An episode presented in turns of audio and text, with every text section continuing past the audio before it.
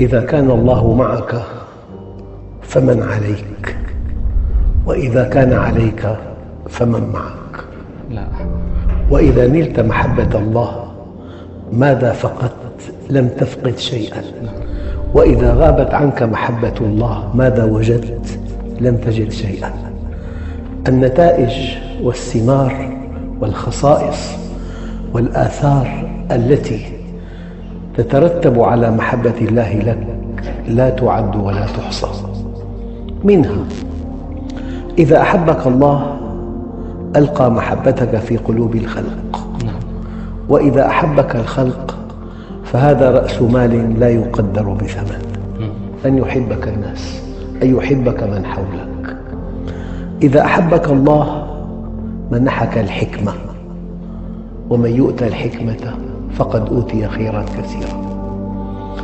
الإنسان إذا أوتي الحكمة يسعد بدخل محدود والذي لم يؤتى الحكمة يشقى بدخل غير محدود. الإنسان إذا أوتي الحكمة يسعد بزوجة من الدرجة العاشرة والذي لم يؤت الحكمة يشقى بزوجة من الدرجة الأولى. الإنسان إذا أوتي الحكمة يجعل من العدو صديقاً. والذي لم يؤت الحكمة يجعل من الصديق عدوا يعني عطاء لا يقدر بثمن إذا منحك الله الحكمة والحكمة تؤتى من الله مكافأة على إيمان المؤمن واستقامته على أمر الله وهي من ثمار محبة الله نعم. أن تؤتى الحكمة إذا أتاك الله الحكمة أعطاك السكينة. السكينة حالة من الرضا من السعادة من التفاؤل من القوة من الثقة بالنفس من سداد الرأي من صحة الرؤية. هذه السكينة تسعد بها ولو فقدت كل شيء وتشقى بفقدها ولو ملكت كل شيء. سعد بها أهل الكهف وهم بالكهف.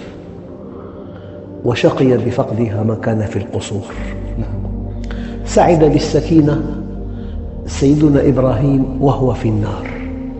يا نار كوني بردا وسلاما على إبراهيم. هذه السكينة سعد بها آه، سيدنا يونس وهو في بطن الحوت. هذه السكينة سعد بها النبي عليه الصلاة والسلام وهو في الغار.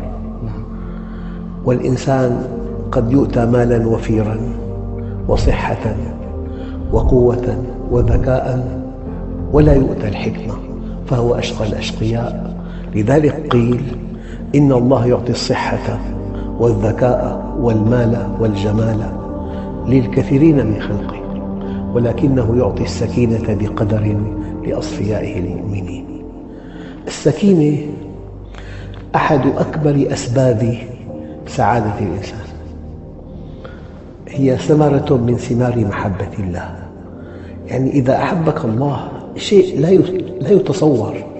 أن يحبك خالق السماوات والأرض الذي بيده كل شيء الذي بيده من هم فوقك ومن هم تحتك ومن هم حولك الذي بيده صحتك وأهلك وأولادك الذي بيده حياتك أو موتك ورزقك.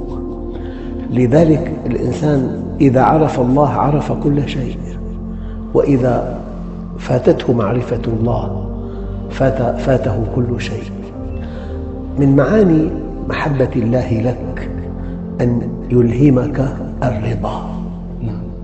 ترضى أنت ترضى عن وجودك وترضى عن وضعك وترضى عن دخلك وترضى عن أهلك وأولادك. الرضا أحد أسباب السعادة. فالمؤمن راضي والله الذي لا إله إلا هو. لو شققت على صدر مؤمن عرف الله. لرأيت فيه من السعادة ما لو وزعت على أهل بلد لكفته. الله عز وجل يقول إن الصلاة تنهى عن الفحشاء والمنكر ولذكر الله أكبر. قال علماء التفسير ذكر الله أكبر ما في الصلاة. لكن بعضهم قال ذكر الله لك وأنت في الصلاة أكبر من ذكرك له. إنك إن ذكرته أديت واجب العبودية لكنه إن ذكرك منحك الرضا منحك السكينة منحك الحكمة منحك نعمة عزت على معظم الناس منحك نعمة الأمن. نعمة الأمن شيء لا يقدر بثمن. قد ينجو الإنسان من آلاف المصائب لكنه خائف. وأنت من خوف الفقر في فقر. وأنت من خوف المرض في مرض وتوقع المصيبة مصيبة أكبر منها. الآن في عنا أزمات قلبية سببها الخوف من أزمات القلب. تأتيني بأزمة. نعم. لذلك حينما ألف كتاب دع القلق وابدأ الحياة طبع منه خمس ملايين نسخة. هناك قلق في العالم.